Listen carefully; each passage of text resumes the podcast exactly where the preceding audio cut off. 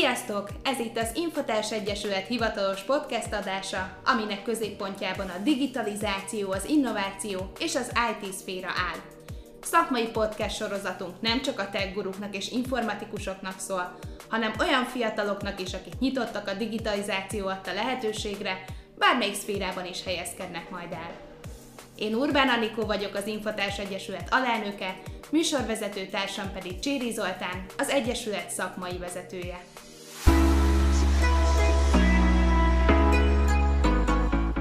Mai adásunk szakértő vendége Szota Szabolcs Insurtech nagykövet, a Kész a pénz című könyv írója, a Fintech Zone rendszeres szerzője, akivel hazai és nemzetközi fintech fejlesztésekről, online térben történő bankolásról és a fiatalok pénzügyi tudatosságáról beszélgetünk.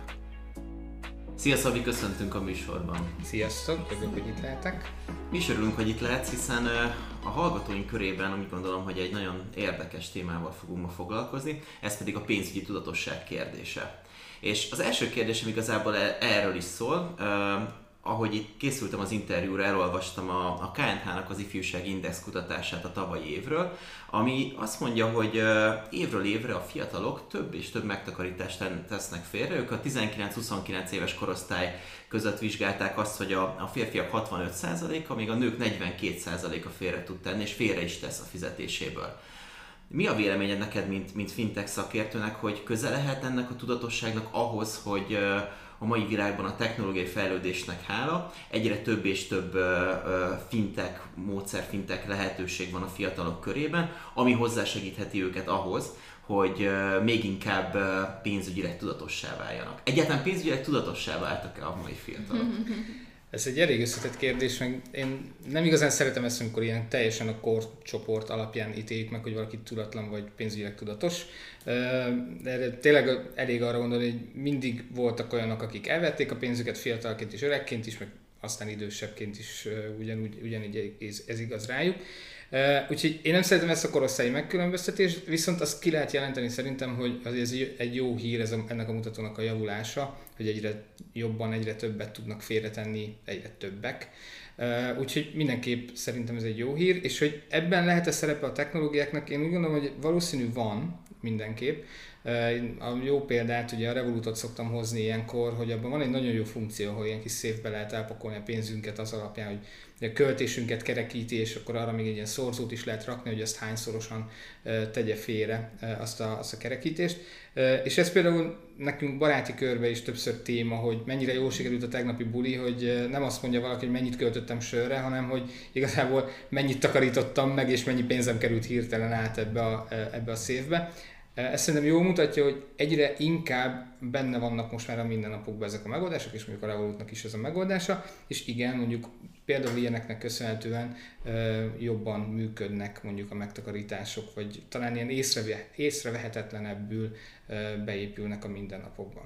Szerinted mik azok a szolgáltatások, ami leginkább azt mondja egy fiatal, hogy bátrabban nyúlok mondjuk egy, egy új alkalmazáshoz, mint mondjuk egy megszokott banki környezetben kezelje a, a pénzügyeit? Hát szerintem elég a, megnyitni egy-két banki, meg egy-két ilyen fintek alkalmazást, és megnézni a különbséget köztük.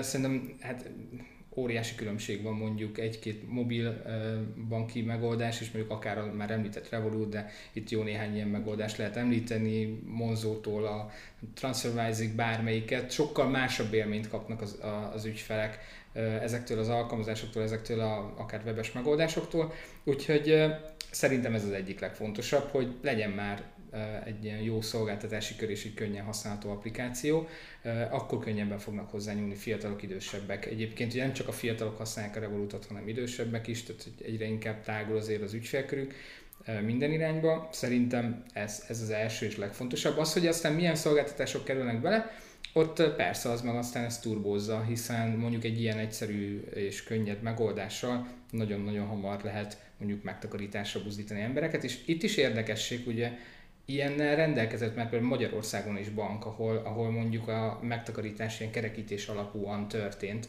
Ugye, ha jól emlékszem, a Raiffeisennek az okoskártya megoldása volt ez, már mert sok-sok éve. Mégis valahogy nem ütött át ennyire az inger küszöböt, mint mondjuk egy Revolut féle ilyen volt, egy ilyen széfes megoldás. Szóval itt is azért érződik a különbség, hogy valahogy jobban tudják megszólítani a fiatalokat, valahogy könnyedebb volt a folyamat, ennek a bekapcsolása, beállítása, és ezért mondjuk jobban fordulnak hozzá.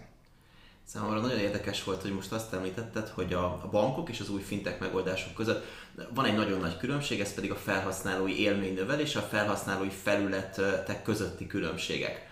Nekem az lenne a kérdésem, hogy azért látjuk azt, hogy az elmúlt években a bankok területén is megjelent az érdeklődés a fintech célk iránt. Elég csak arra gondolni, hogy különböző inkubációs programokat indítanak, aminek az a cél, hogy hogyan tudják ezeket az új megoldásokat integrálni. De hogy látod itt Magyarországon, illetve a régióban ez mennyire sikeres? Egyre inkább egyébként, tehát ezt hozzá kell tenni, és akkor ilyen bankok védelmébe is hagy szóljak egy pár szót, hogy én ezért örülök picit azért a, a fintek nyomásnak, hogy e, egy előre lépésre készítette igazából a bankokat is ügyfélélmény tekintetében, és ha most például ránézzünk, akár már említett Raiffeisennek a, a friss applikációjára, ugye az OTP is dolgozik egy friss applikáción, ami, amit én, én tesztelőként tesztelek, és, és tényleg az is nagyon-nagyon szép, nagyon-nagyon jó. Itt és ugye, ha ilyen még nagyobbat akarok mondani, hogy az Erste úgy néz ki behozza Magyarországra is ugye George-ot, én jól emlékszem George-nak hívják az ő ilyen AI alapokra helyezett megoldását, szóval egyre inkább meg fognak jelenni a bankok is ilyen megoldásokkal, Picit belekényszerítették őket ezek a fintech cégek, de ilyen szempontból jó hír, hogy ők is azért felveszik a kesztyűt, és hát azért a bankoknál ott van a pénz, ott van a, ott van a korábbi háttértudás is, és egyébként nagyon sok esetben együttműködnek olyan friss, dinamikus mondjuk startupokkal, akik mondjuk segítenek nekik tényleg megérteni a fiatal ügyfelek gondolkodását, fiatal ügyfelek elvárásait, és most már születnek azért jó megoldások a banki területen is.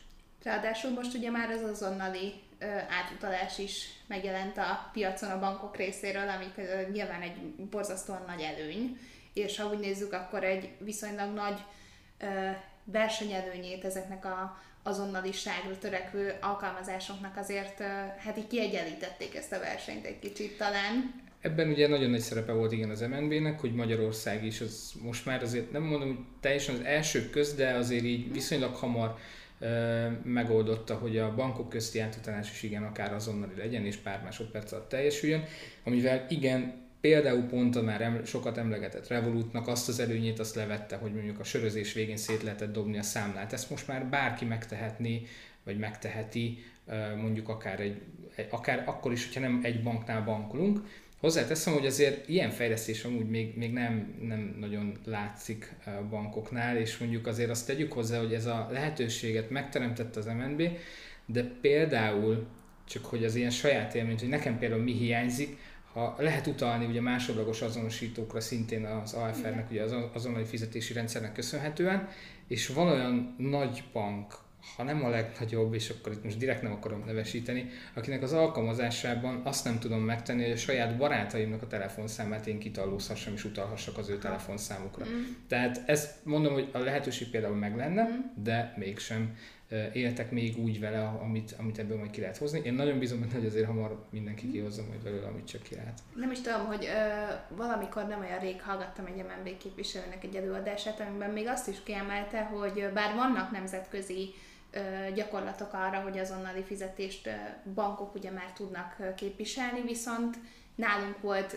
talán szinte egyedül, hogy azt mondták, hogy kötelező, és mindenkinek be kell vezetnie, és egyszerre Igen. kell bevezetnie, és azért ez egy hatalmas piaci előny szerintem így nemzetközi terepen. Abszolút, ugye például Amerikában is, ott is gyakorlatilag ilyen szűkebb, meg államon belüli azonnali fizetés működik, Angliában is, ott is 20 akárhány bank van benne egy ilyen azonnali fizetéses rendszerben. Tehát igen, Magyarországnak ez most úgymond ilyen nemzetközi piaci előnye, ha, ha mondjuk ezt ilyen piacnak tekintjük mm. így az országok egymás közötti bankolását, ez ilyen fura képzavar picit, de hogy igen, abszolút előnyünk van ebben, és én úgy gondolom, hogy az MNB-nek most ebben nagyon-nagyon erős és nagyon jó szerepe volt. Elég egyébként például a tegnapi friss bejelentése gondolni, hogy ugye a, a nagy nemzetközi jegybankok közül a második jegybank, aki megállapodott a TransferWise-zal, és ugye a TransferWise, aki nem bank, mégiscsak csatlakozhatott ugye a hazai banki rendszerhez, és mondjuk saját IBAN számla, számot rendelhet mondjuk a, a normál felhasználókhoz, úgy, hogy gyakorlatilag tényleg sikerült kiiktatni így a bankot, mint központ, vagy ilyen középen szereplő szereplőt, mm. akire nem volt szüksége nagyon a TransferWise-nak csak azért, hogy ezt a szolgáltatást nyújtsa. Ez óriási előrelépés, és ebben ez nem működhetett volna akkor, ha mondjuk ebben az MNB nem ennyire jó partner, és ugye Anglia után mi vagyunk a második ilyen ország így Európa szerte, és kifejezetten a TransferWise például ezt hangsúlyozta ki, hogy más országoknak is lám-lám, még Magyarországon is, ebben a pici kis közép-európai országban is sikerült a helyi egybankkal egy ilyen megállapodást tető alá hozni, ezt ők mint reklám, a hm. hazai MNB reklámaként a nemzetközi bejelentésben is megtették. Szóval szerintem ez egy jó hír, hogy az MNB nagyon-nagyon nagy partnere az innovációnak most az elmúlt időszakban. Nagyon jó példákat hozhatok fel arra vonatkozólag, hogy mik ezek a best practices amik ugye itt alakulnak, és hogy, hogy milyen nyomás érkezik a, a jegybankok, a banki szektor felé, hogy ők is innováljanak és új megoldásokat hozzanak. Kicsit én ki is tekintenék a jövőbe, ugye, mint, mint fintech szakértő, neked mi a véleményed arról, hogy, az a fajta digitalizáció, ami most megjelent, és ezzel együtt ez a, ez a felgyorsult életmód, ezek az azonnali válaszok, ennek a jövőben egyfajta ilyen personalizációs megoldások lesznek a, a bankok részéről, és minél inkább azt fogják nézni, akár a mesterséges intelligencia segítségével, hogy hogyan tudnak személyre szabott igényeket és megoldásokat minél gyorsabban lefejleszteni, vagy pedig, vagy pedig ez már túl personalizált lesz, és megint az inga egy picit most kilengett, és utána pedig visszatérünk a, a, a, a, a régi, régi rendszerben. Mi, mi lehet? Igazából csak azt kérjük, hogy írd gyorsan egy science fiction. igen, igen, pont ezen gondolkoztam most, hogy, hogy melyik verziómat szeretnétek hallani, a nagyon-nagyon utopisztikus és pozitív gondolataimat, vagy a kicsit befordult és a realitás talaján álló verziómat.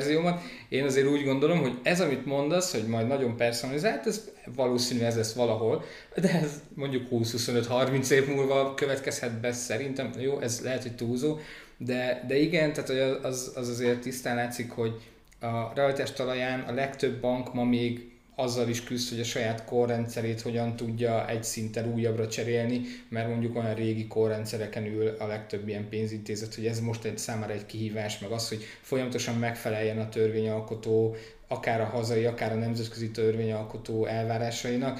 Szóval ebbe beleszuszakolni még azt, hogy mellette az AI elemezzen minden adatot, amire egyébként nagyon jó megoldások vannak, ugye akár említhetjük mondjuk ugye a hazai gyökerekkel rendelkező vápot, akik bankoknak nemzetközi szinten is szállítanak mondjuk olyan megoldásokat, amik, amik mondjuk ezt az adatelemzést ilyen mesterséges intelligencia alapokra tudnák helyezni, de azt azért hozzá kell tenni, hogy az a bank, aki küzd a megfeleléssel, küzd a saját rendszerével, mondjuk kevésbé kapkod egy ilyen megoldás után, hogy sokkal nehezebben implementálja, de biztos vagyok benne, hogy azért hosszabb távot vizsgálva azért ez a, ez a jövő. Tehát, hogy igen, és én tehát inkább a pozitívat szeretném kihangosítani.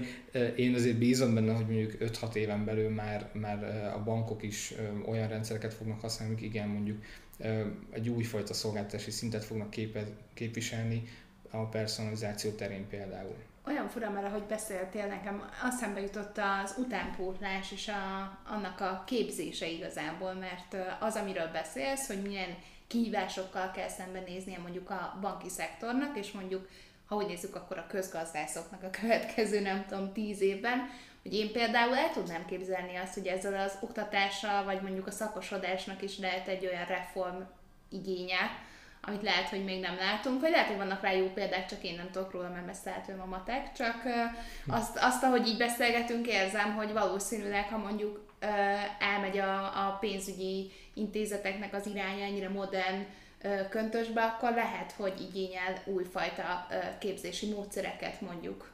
Valószínű, illetve ez annyira gyorsan változó terület, hogy egyik napról a másikra történnek akkora változások, amire lehet, hogy fel sincs készülve, vagy készítve akár az, aki ezt a feladatot majd végezni fogja. Ezért itt folyamatosan figyelni kell a híreket, folyamatosan követni kell az eseményeket, és Hát nem tudom, a, ez, ez mindig egy ilyen nehéz kérdés, hogy az oktatás jövője is mi, ez egy másik science fiction, de hogy, hogy, hogy mi a megfelelő oktatás mondjuk ezen a területen, hogy hogyan lehet kezelni mondjuk azt a fajta dinamizmust, ami mondjuk egy ilyen pénzügyi területet övez az elmúlt időszakban, és hogy mik lesznek majd azok a szakmák, amik mondjuk mm. alkalmasát tesznek valakit, vagy mondjuk egy bankot arra, hogy mondjuk felvegye a kesztyűt a fintekkel. Inkább én azt gondolom, hogy picit talán a, a, az egész rendszer, az egész most ismert infrastruktúra, ha úgy nézzük, át fog alakulni, és inkább én ebben hiszek, és ebben lesz majd mindenkinek maga megfelelő szerepe. Én szerintem a bankok egy idő után majd el lesznek a saját háttérrendszereikkel, és még nem biztos, hogy ők lesznek, akik frontban kiszolgálnak mm. ügyfeleket, valószínű azt inkább valamilyen formában egy, egy startupnak, de inkább ne is nevezzük így őket, valakinek, aki jobban ért az ügyfelek nyelvén, majd inkább átadják, kiszerzők, és inkább megpróbálnak kiszolgálni ilyen, ilyenfajta megoldásokat. Tehát inkább, én inkább ebben hiszek, hogy itt, itt a változások nem feltétlen mondjuk ilyen szervezeti és mondjuk banki szinten, vagy említhetjük akár biztosítói szinten fognak történni, hanem sokkal inkább úgy, hogy sokkal erősebbé válnak ezek az ilyen ökoszisztéma modellek, a jövőben, és igen, mondjuk az oktatás kapcsán, meg akik tanulnak mondjuk ilyen szakmát, akkor ők majd jobban el tudják helyezni magukat, hogy ők mihez értenek jobban a mm. háttérrendszerek üzemeltetéséhez, a nem tudom, matematikai modellezésekhez, vagy pedig mondjuk inkább a sales folyamatokhoz, meg marketinghez, és akkor annak megfelelően tudják majd magukat elhelyezni, hogy hova is tartsanak, és hogy hol vállaljanak szerepet. Igen, ezért is volt érdekes, amit mondtál, hogy lényegében minden egyes területen belül egy olyan digitalizációs forradalom zajlik, ugye beszéltünk a fintekről, de beszéltünk az oktatásról is, hogy nagyon sokszor ugye halljuk azt, hogy ha én elkezdek valamit tanulni, nem tudom azt, hogy 5-10 év múlva milyen lesz a technológia, én egyáltalán mivel fog foglalkozni. És igazából ezért is lenne, lenne az a kérdés, hogy egy picit így belemennék mélyebben, beleugranék a finteken belül egy, egy olyan részletbe, hogy említetted a biztosítási uh, iparágat, hogy te magad is ugye ezen az insurtech technológiákon dolgozol, hogy, hogy ez azért mi azt látjuk, hogy itt az elmúlt 20-30 évben ennek a, a digitális, digitális változása nem volt, nem feltétlenül volt olyan gyors, mint mondjuk egy egyes más fintech területeknél, viszont itt is elkezdődött egy változás. Te hogyan látod ezt? Ma maximálisan egyetértek, hogy egy lemaradásban volt sok területhez képest, tehát hogyha mondjuk a finteken belül, nem tudom, nézzük a, a robotkereskedési platformokat, azok már évekkel ezelőtt jelen voltak és, és benne voltak a mindennapokban, de akár a bankokra helyezett részben törvényalkotói nyomás, PSD2, azonnali fizetésrendszere, előre mozdította a bankokat abban, hogy ezen változtassanak. A biztosítóknak ilyenfajta nyomás nem volt a vállán, de azért nem írnám le őket, meg nem feltétlenül biztosítókat, inkább a közvetítőket, mert ha belegondoltak, Magyarországon is jó példa, hogy 2000 4-5 magasságában jelentek meg az első biztosítás összehasonlító oldalak, ugye kifejezetten a kötelező biztosítás kapcsán, amivel egyébként kevesen tudják, de Magyarország akkoriban az élen járt. A mai napig például Németországban pár ilyen összehasonlító oldal van. Oké, hogy most már Magyarországon is gyakorlatilag kettő-három nagy, nagy vált ki, de hogy nagyon-nagyon idő előtt volt Magyarország például abban, hogy mondjuk biztosítás összehasonlító oldalakon keresztül biztosításokat kötöttek a magyar ügyfelek, és online szempontból érettebbek voltak, vagy érettebbek, és ez kicsit, kicsit azért azt hiszem múlt időt, mert most már többiek is felnőttek hozzá, de hogy érettebbek voltak, mint, mint mondjuk a nemzetközi piacon mondjuk egy-két ország. Úgyhogy a lemaradás az így részben megvolt, biztosító, alap, biztosítói modellben, de például a közvetítői modellben azért ott is voltak már szép jelek, hogy itt azért vannak változások. Az, hogy mi történik, meg hogy hogyan zárkoznak fel a biztosítók, igen, ki lehet jelenteni, minden biztosító, vagy nem minden, de a többségük azért valamilyen fajta innovációt mindig próbált behozni. Mindig kipróbáltak új technológiákat, csak nagyon-nagyon hamar ilyen tipikus multisan ilyen lehúzták a robot, hogy akkor mégsem ne csináljuk, ne égessünk rá több pénzt, nem is kell ez nekünk annyira. És azért itt is jellemző az, amit a bankoknál mondtam, hogy óriási, nagy-nagy robosztus rendszereken ülnek, amik gyakorlatilag ilyen, hát ilyen 90-es évek béli rendszerek vannak nagyon sok biztosítónál korrendszerként, központi rendszerként használva, amiknek például a lecserélése nélkül egyszerűen az innovációnak nem nagyon van tere, tehát nem nagyon tudnak abba innoválni, mert hogy sokkal, sokkal nehezebb mindent megvalósítani benne. Viszont lecserélni sem olyan egyszerű és könnyű, mert hogy ezek a robosztus rendszerek úgy vannak felépítve, hogyha véletlen kihúznak egy szállatból, lehet, hogy az egész összeomlik. Szóval nagyon-nagyon-nagyon nehéz, rengeteg ügyféladatot, rengeteg szerződéses adatot visszamenőlegesen mondjuk átmigrálni egyik rendszerből a másikba. Szóval azért ez lassít van ez az innovációs képességük jelentősen.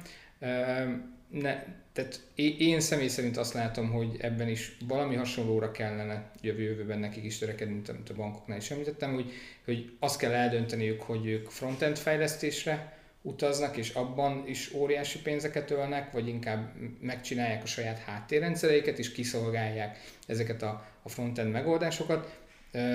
A jövő szerintem inkább az, és nem csak szerintem, hanem nagyon sok ilyen insurtech kutatás szerint, hogy itt is szét fognak válni különböző szerepekre, majd a folyamatok, illetve szereplőkre a folyamatok, és valahol ez lesz a jövő, hogy a biztosítók is ilyen háttérben a szolgáltatások mögött ott fognak állni, de az ügyfelek felé frontolva viszont valamilyen platformon keresztül lesznek.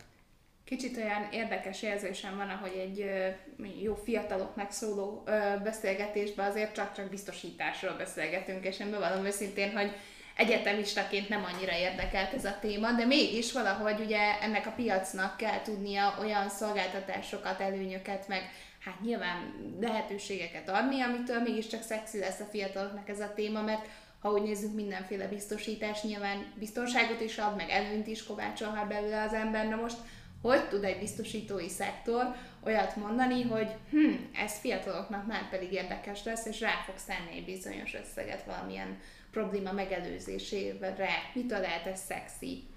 Ez, ez talán az egyik legnehezebb kérdés, és szerintem nagyon jó területet fogtál meg így, hogy hogyan lehet jót üzenni a mhm. fiatalok számára egy biztosítás kapcsán mert hogy ez az egész iparág ez eléggé, ilyen, eléggé negatív színben van feltüntetve, és gyakorlatilag ezt a szülőktől már ezt kapták, hogy hát a biztosító úgyse fog fizetni, csak a pénzedet viszi el. Nagyjából ugye ez, a, ez az alapfelás, ez nem csak itthon egyébként, Amerikában mindenhol Woody Allennek gyönyörű igen. viccei vannak ebben a témában, szóval igen, tehát ezt nehéz szexin csinálni. De azért csak vannak jó próbálkozások, és csak vannak olyan ö, megoldások, amire azért a fiatalok, fiatalok is megmozdulnak. Az egyik legfontosabb, hogy le kell törni egy-két alapállítást a biztosítással szembe, például ezt, a, hogy úgyse fizet, erre nagyon jó példám a Lemonade biztosító Amerikában, illetve most már azt lehet mondani, hogy Európában is, hiszen Németországban és Hollandiában már jelen vannak, akik nagyon egyszerű lakásbiztosítási termékkel megcélozták az albérlőket először New Yorkban, nagyon egyszerű díjszabással, nagyon-nagyon ügyes folyamatokkal, ilyen chatboton keresztül lehet szerződést kötni, kárbejelenteni, minden. És ők például úgy oldották meg ezt a, a biztosító úgyse fizet témát, hogy ugye ez azért szokták azt mondani, hogy úgyse fizet a biztosító, mert hogy a,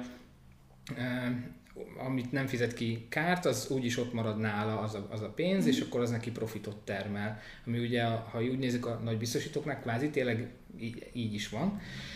Most erre Lemonade azt a megoldást találta ki, hogy jó, akkor a, a befizetett díjakból az enyém 20%, hatodik haszakad, enyém 20%, a maradék 80% az megy a kár alapba, abból fizetünk károkat, és ha megmarad ebből a pénzből, akkor te, mint ügyfél az elején döntsd el, hogy kinek adjuk ezt majd oda.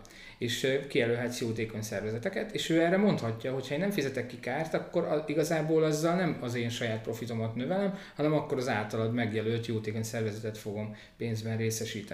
Ezzel törték le például ezt, hogy egy biztosító úgy sem fizet. Szóval például ilyenekkel lehet fancy és trendy tenni e, a biztosítást, hogyha mondjuk egy-két ilyen újfajta üzleti megközelítéssel ki van húzva méregfoga a különböző kifogásoknak. Fel kell, hogy kérjelek, hogy egy kicsit a ti megoldásotokról is beszélj nekünk, mert hát, mert hát menő a tetkód, meg most tök jó pulcsid van, ezt majd látják a, a képen a, a hallgatók, de igen, de hogy azért uh, ti miért is vagytok olyan szexik?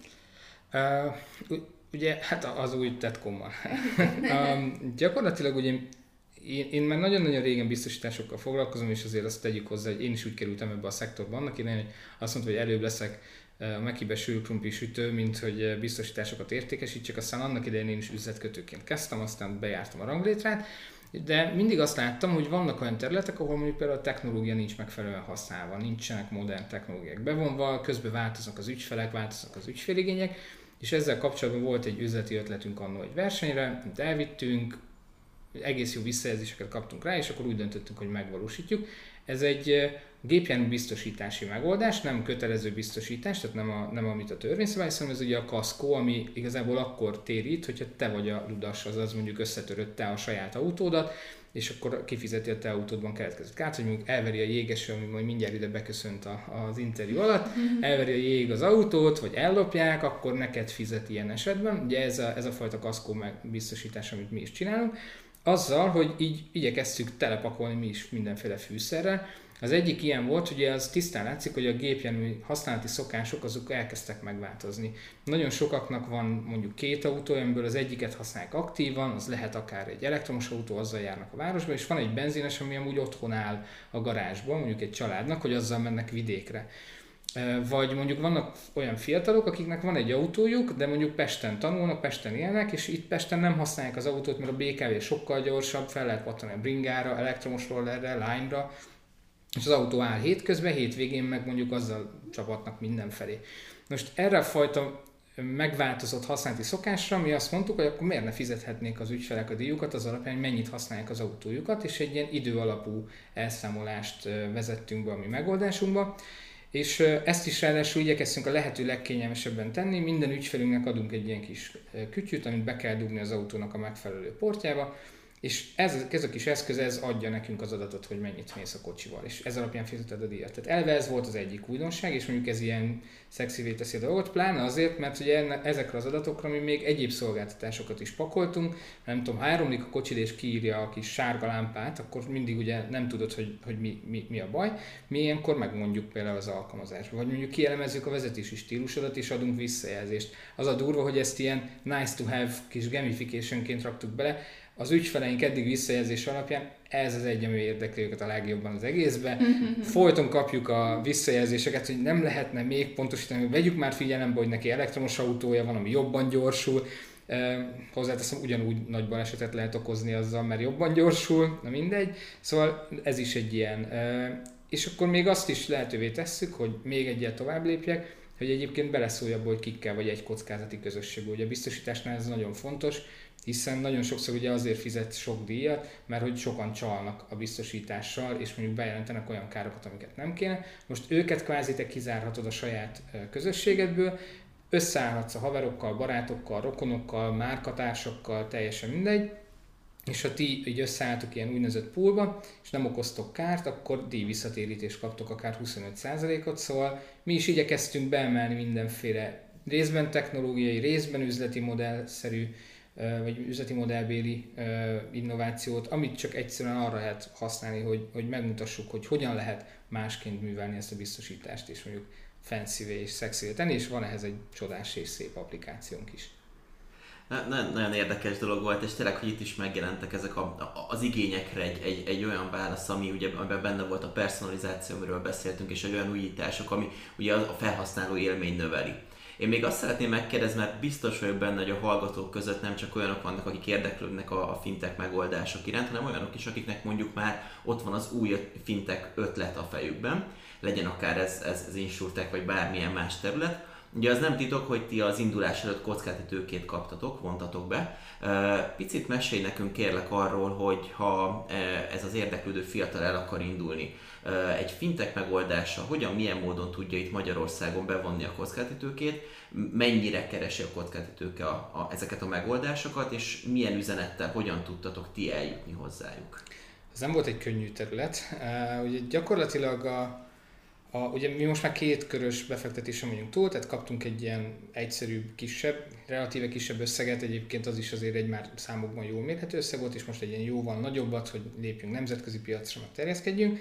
Ugye az elsőt megkapni volt szerintem az igazán nagyon nehéz, mert hogy be kellett bizonyítanunk, hogy igen, ez a modell ez majd működni fog, igen, itt vannak ügyfelek, akik ezt majd választani fogják, és igen, egyébként mi meg képesek vagyunk rá, hogy megcsináljuk ezt az ötletet, tehát hogy többünk van egy ötletnél, képesek is vagyunk ezt megvalósítani. Ennek a bizonyítása azért nem volt egyszerű, és ha valakinek van egy ötlete, akkor minél előbb el kell kezdenie csapatot építeni a maga mellé, és fel kell tudja mutatni azt a kompetenciát maga körül legalább, hogy ebből aztán meg lehet valósítani majd az ő, ő ötletét. És ugye tényleg nem árt valamilyen visszaigazolást kapni arra az ötletre, hogy igen, erre akár szükség lehet. Ez lehet úgy, hogy mondjuk megnézni, hogy nemzetközileg van-e már hasonló, és mondjuk annak a számait megnézni, és bebizonyítani, hogy ez itthon is működne, de lehet úgy is, hogy mondjuk különböző kutatásokat végez, végeztet, hogy fel tudja mutatni ebben számokat.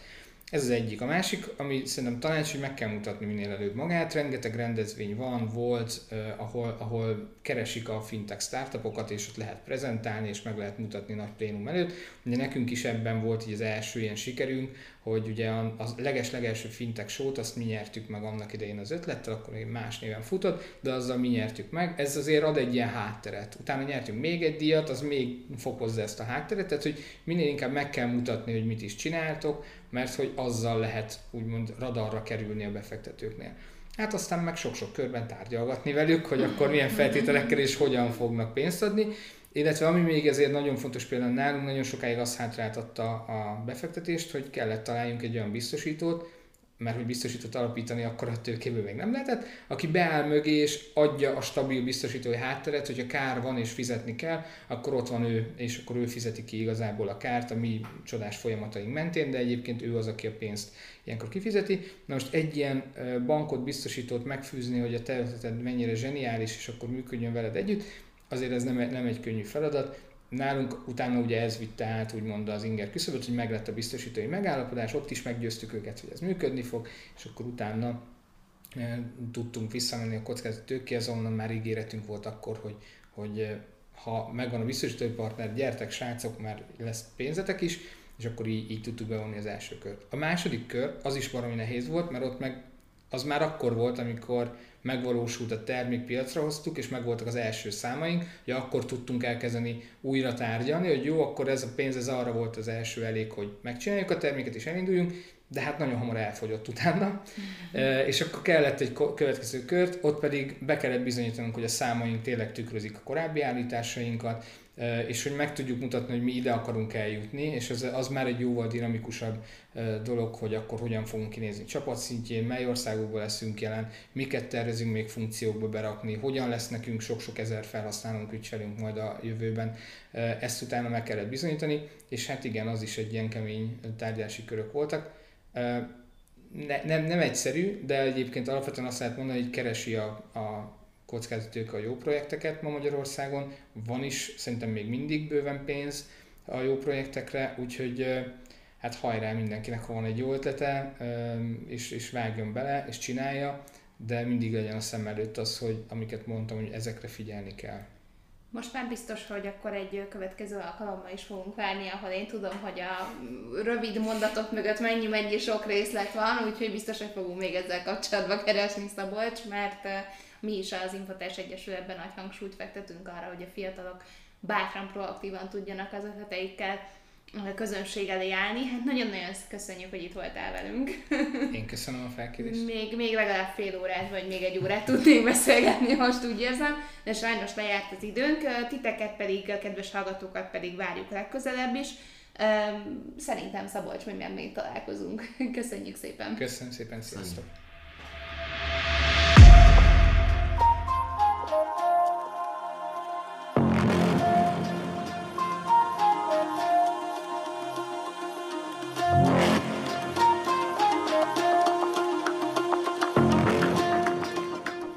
Visszatérő Infotrend rovatunkban Bozsoki Dániel infotárselnök és Damsa Andrej alelnök a mindennapi életet befolyásoló technológiai trendekről beszélgetnek. Ezúttal a rovat a srácok kedvenc játékairól fog szólni. Szakaszosan beszámolnak arról, hogy a 95 és 2005 között megjelent játékok közül melyikeket szerették a legjobban. Sziasztok, kedves infotársak! Én Bozsoki Dániel vagyok. Szevasztok, én pedig Damsa Andrei. Üdvözlünk mindenkit a mai adásban, ahol arról fogunk beszélgetni, hogy nekünk mik voltak a kedvenc videójátékaink 1995 és 2005 között. Lehet, hogy azért egy picit csapongani is fogunk. Hát nem régebbi, nagyon. Régebbi, meg újabb játékok felé, de alapvetően ez az az időintervallum, amire most így jól ráfókuszálunk, ugye Dani? Abszolút fókuszba helyezzük. De szerintem egy kicsit itt helyezzük kontextusos dolgot, hogy a videójátékok neked mit adtak, André, egy az életben?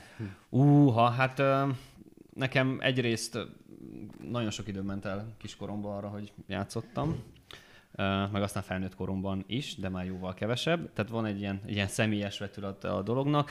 Másrészt meg, meg hát nekem egy, gyakorlatilag egy szakmát adott, hiszen én pszichológusként videójáték kutatással foglalkozom, és játékosítással, ami ugyancsak szorosan kapcsolódik a videójátékokhoz.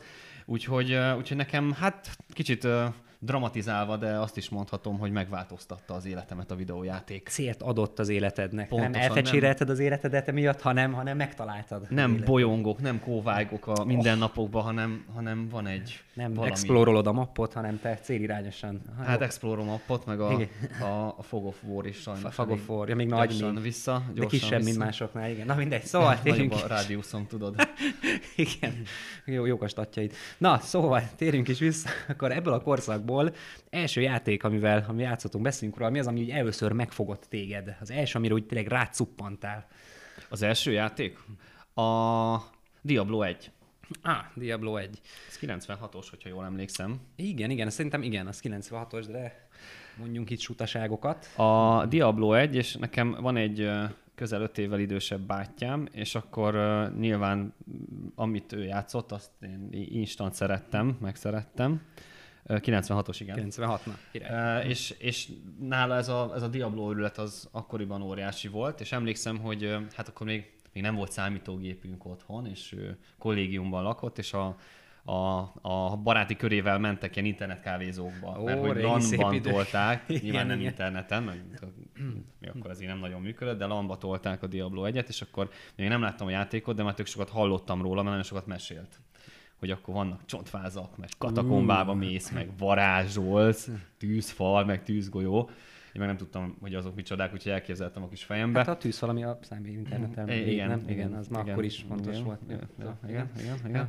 Na szóval elképzeltem, hogy hogy nézhet ki egy tűzfal, és valahogy nem egy szoftver jutott eszembe róla, vagy egy doboz.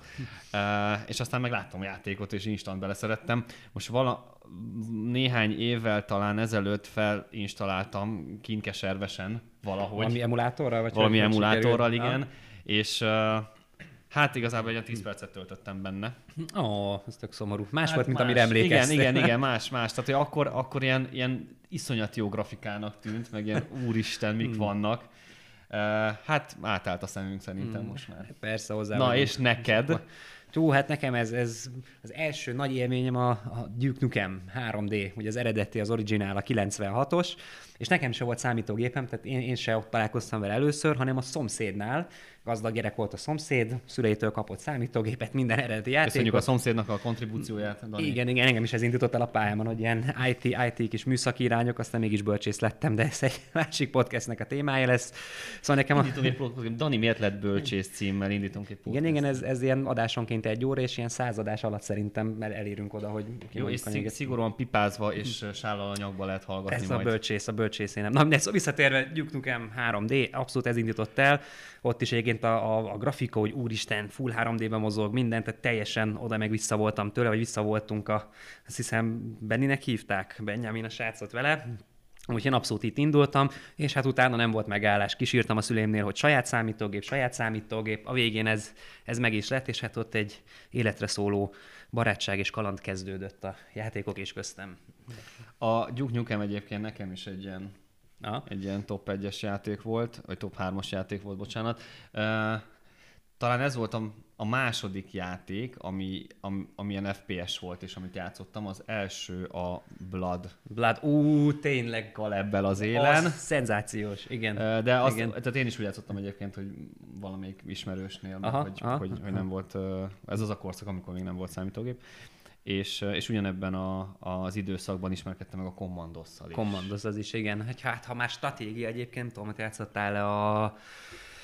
De gyorsan akartam mondani, uh, Age of Empires, gondolom természetesen meg volt neked, ugye az, Meg- a, meg az volt. ős atya a, a RTS-eknek. Meg volt, de, de valahogy én nem. Tehát, hogy játszottam, meg, meg úgy, úgy próbálgattam, de nem lógta be magát. Se, sem, semmi RTS, tehát még Starcraft. De Starcraft, Starcraft, Starcraft, nem, az- Starcraft, Brood War, Az, az, az, Starcraft az, 2-ből a minden. Na. Hát ezek meg voltak, de nem tudom, az Age of Empires az... az valahogy kimaradt, pedig azt még emlékszem, a, a gimiben játszottunk.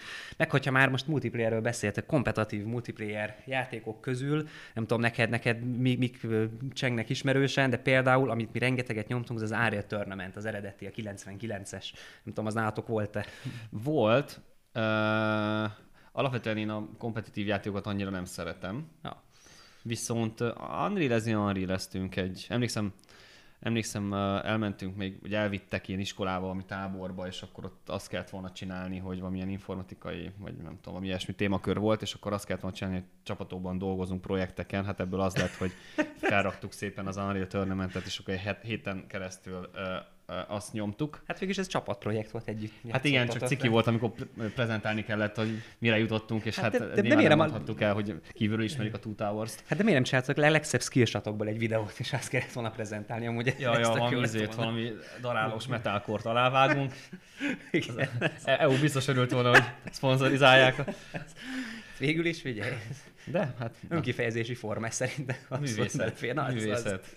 Meg nem értett művészek voltunk. A, na, azt akartam mondani, hogy az Unreal az ilyen, ilyen szinten megvolt, ha? viszont mi, mi csésztünk uh, nagyon sokat. Egy hat, a csé alap. Hogy csé, ó, hát. Egy hat messze körbe, meg mindenféle mod, moddal egyébként, Aha.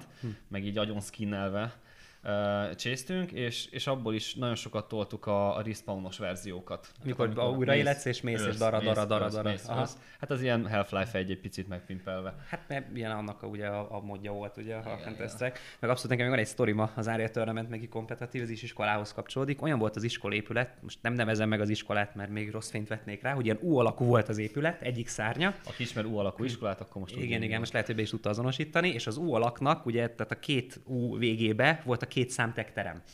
Uh. És nyár volt, már így vége volt, mind a, mind a kettőbe tartott a számtepóra, és nyilván hát mit csinált a két osztály, egymás ellen árja törnementeztünk. És a másik szányba, a béseknek éppen kiment a tanáruk, ment a meccs, és nyitott ablaknál valaki átöltött, hogy bozsóki a anyádat tanár meg így nézett, hogy mi, mi, mi, mi a baj, azonnal kilépni minden árja törmentből. Én hát az Excel-t próbálgatom, nem tudom, mi, le, mi, mi, mi lehet a baja vele. Előtt az Excelben a Dani. Igen, igen, itt jobb függvényt írtam, mint ő Excelbe, igen, valószínűleg ez, ez lehet a gondja a, a B-s osztálynak. De is mondjuk ilyen izét, ilyen, ilyen torpedót lehet játszani Excelben, nem? Hát lehet egyébként. Sőt, azt hiszem Excelben voltak még ilyen kis trükkök is, valami játékot lehetett előírni, a speciális parancsal. Fú, ennek utána fogok nézni. Kövi adásba ezt Köviadás Excelben rejtett finomságok. Igen, ez ilyen Urban Legend volt, azt hiszem, de ezt valahogy elő tudtuk hozni. Az Excel 95-be, vagy 7-be, vagy valahogy. Na mindegy, ennek majd utána Kapcsolódóan nézünk. ehhez a, az U, U betűs sztorithoz. U-bót, nem? U-bót. az egy másik podcast adás lesz. Na, tehát a, régebben ugye még ez, ez a, már volt számítógép, de hogy a, és hát nekem is volt számítógép, de hogy az internet nem volt bevezetve. Hm. Ugye régebben azért ez így egy elég uh, ilyen unikális dolog volt, hogy valakinek van otthon internetje, hm. és uh, nekünk a, a szomsz, hát szomszédunk, kvázi szomszédunk bevezettette, azért mondom, hogy kvázi szomszéd, mert nem abban a tömbházban lakott, ahol mi, hanem egyel arrébb, Aha. és a tömb, két tömbház között volt egy udvar és kitaláltuk, hogy, hogy hát akkor igazából neki van net, és jó a sávszélesség, tök jó lenne, hogyha nekünk nem kéne bevezetni, hanem mondjuk beszállunk az ő költségébe. Áthúztatok egy lankábelt? Egy 50 méteres lankábelt, de lehet volt az több is, nem tudom. És ott volt a két tömbház között, hát nyilván néztek az igazi szomszédaink, hogy akkor itt mit csinálunk. Lopjátok az áramot. Lopjuk az áramot, és a vicces még az volt a sztoriban, hogy áthúztuk a kábelt, de hogy az idővel szépen elkezdett megereszkedni. Uh. Szóval, uh, szóval ráment az áramkábelre, és akkor ott lógott az egyik kábel a másikon. Ez nem lett belőle baj, nem gyulladtunk fel, csak uh, csak így visszagondolva vicces. De érdekes, hogy ezt mondod, mert nekünk is az volt, hogy ez is a 90-es évek vége fele, hogy a szembe szomszéd körgangos ház, de egy emelettel lejjebb, ott egy baráti család lakott, és ott is velünk egy idős tesómmal egy idős testvérpár volt, és szerettünk játszani, és mindig fölvittük, vagy levittük a gépeinket egymáshoz, akkor már volt gépünk, de mi is kitaláltuk, hogy de hát, hát lanozni akarunk, hát miért nem vettünk 100 méter lankábe, és elkezdtük vezetgetni, de mi figyeltünk, mi oda ezt kezdtük szögelgetni. És az alattunk lévő Ica néni, mikor szögelünk valamit az ajtaja előtt, így kinyitja az ajtót, hogy maguk meg mit csinálnak itt? Pizza néni, lankábelt vezetünk. Ja, ja, jó, oké. És így bement Pizza néni. Ennyi volt, és, és is kért egy, egy, leválasztást a kábelből, nem? Hogy Persze, ott egy switchet raktunk, és ő is jött, jött egyébként. Battlefrontoztunk egyébként. Nem, Battlefield 95, vagy még Battlefield 1945 vagy 6, 43, 44, hú, nagyon régen Akkor volt. Akkor játszottátok? Igen, igen, én reg vagyok Nézd, még egy szót ejtsünk egyébként, hogy ezért a, a kornak a játékai, ez biztos ti is tudjátok, hogy, hogy azért a magyarok azik elég komoly múltjuk van videójáték fejlesztésbe, készítésbe, és ekkor jelent meg 99-ben, tehát pont ebbe az időszakban az Imperium Galactica 2 című játék, ami azóta díjakat nyert, és számon tartják. Tehát ez egy, ez egy szenzációs űrszimulátor volt, és még előrébb mutató volt, mint maga a kort. Sokkal komplexebb, összetettebb, élvezhetőbb. Nem tudom, te játszottál, vagy ismered a Ismerem, dolgot? de hát játszottam is, de ez sem egy olyan játék, nem fogod meg. hogy kívülről Aha. belülről ismerem. A, hogy hívták a stúdiót, aki fejlesztett? A Mi volt a nevük? Digital Reality Digital volt a Reality. stúdió neve. Ők fejlesztették. Mm. Nagyot ment az a játék egyébként. Nagyot nagyot a Földön is. BAFTA díjat is nyert, a zenéjét, tehát hogy tényleg abszolút számon tartják azt a játékot, és hát nekem rég déldelgetett álmom, hogy egyszer ebből lehetne az igazi magyar science fiction filmet. Tehát itt van az alapanyag, nálunk van a jog Magyarországon, ebből, ebből kellene egy igazi magyar skifit csinálni. A Dűne meg a Star Wars elbújhat, tehát hogy itt ebből lesz az új, Amatőr próbálkozások. ahhoz képest, amit mi fogunk igen ebből csinálni. Menjünk egy picit előrébb a korban. Mit szólsz? Abszolút. 2000-es évek eleje, 2004 doppergés, most én betelefonálós show lennék, akkor be lehetne telefonálni, hogy vajon még játékra Várja, gondolom. kettesen hívnak, jó napot mondja. Super Mario? Nem, az nem 2004-es, nem tudta a választ a. Á, Amatőr. Nem nyerte meg a, a díjat. Szóval, Na, de van, van egy 2004-es játék, ami szerintem ugyancsak ilyen korszakalkotó, meg, Na. meg úgy stílus szempontjából is, meg, meg úgy minden más szempontjából. Ez pedig nem más, mint a World of Warcraft. Ó, igen, igen, igen. Hát az alapjaiba változtattam igen a játékipart. Kőkeményen, be nekem be, be kell valam, én nem játszottam. Egy tört szerverre fölmentem még ebbe az időbe, és így nem jött be, és így, így töröltem le a francba az egészet. Nekem ez kimaradt. Neked voltak? Én, én nagyon sokáig nem szerettem, már úgy voltam vele, hogy hogy, hogy lehet ilyen grafikát csinálni. Tehát Aha. én, én uh, játszottam MMO, MMORPG-ket, viszont nekem a WoW-nak a grafikája az ilyen nagyon, nagyon gyerekesnek tűnt. És Igen, stilizált az egész, Aha. igen, igen. Aha. És nagyon sokáig nem is játszottam vele, aztán meg, aztán meg rákattantam és toltam egész sokáig. A, nagyon össze van rakva, tehát zseniális a dinamikája, meg a sztori vezetés, meg, meg, meg ugyan blokk az egész. De Hány órát töltél bele így nem tudom. naponta, hetente? Kiszámolja azt. Ja, igen, egy idő után Nem már tudom. mindegy. Hát, hát azért, azért ilyen 16 éves korom magasságában elég, tehát napi két-három óra, négy Az azért ráment arra, hogy, hogy csapkodjuk a billentyűzetet. És képzeld el, ezt tanulással töltöttük volna ezt az időt. Most hol lenni? Nem ilyen, podcastokat, tam. nem ilyen podcastokat csinálnánk. nem? Hát ez biztos. Igen, hát az, az Hát igaz sok ezt. mindent változtatott. Hát meg a másik egyébként ebbe a korban, ami a 2000-es évek eleje, ugye akkor jött be először a Medal of Honor, meg a Call of Duty, az a második világháború, tehát ott is volt egy ilyen más... A Tehát becsület medálja. igen, tehát egyrészt a WoW volt az, ami az RPG-knek hozta el az aranykorát, kvázi ott, és jött utána a Guild Wars, az Aljon, tehát az, az, ott jöttek ki onnan az MMO-k, a eredeti Medal of Honor Allied Assault, meg volt, ami a második világháborús műfajt teremtette meg, és azóta onnan in- indultak ezek a játékok. Nagyon-nagyon jó időszak volt a gaming időszakába. Gyümölcsöző. Ja, viszont lassan az időnk le is jár, pedig erről szerintem még órákat tudnánk beszélgetni. Lehet, hogy még fogunk majd podcastolni erről. Mit Fogunk. szólsz, Dani? De nagyon jó, az, az lenne a terv egyébként, hogy akár a következő adásban megnézzük, hogy még ezt kicsit folytatjuk, meg hogy mondjuk 2005 és 2015 között is. Mik, mik, mik voltak, milyen játékok, mik hatottak ránk. Úgyhogy folytatjuk, skacok, remélem élveztétek. Köszönjük szépen, hogy itt voltatok, hallgattatok. És- És köv. Ne felejtsetek el gémelni minden nap. Sziasztok. Úgyhogy Csöcsi. A teljes táb nevében köszönöm, hogy velünk voltatok és hallgattatok minket. Reméljük a következő alkalommal is itt lesztek. Én Urbán Anikó voltam, vágásért köszönet a Different You Production csapatának. Hallgassatok minket két hét múlva is.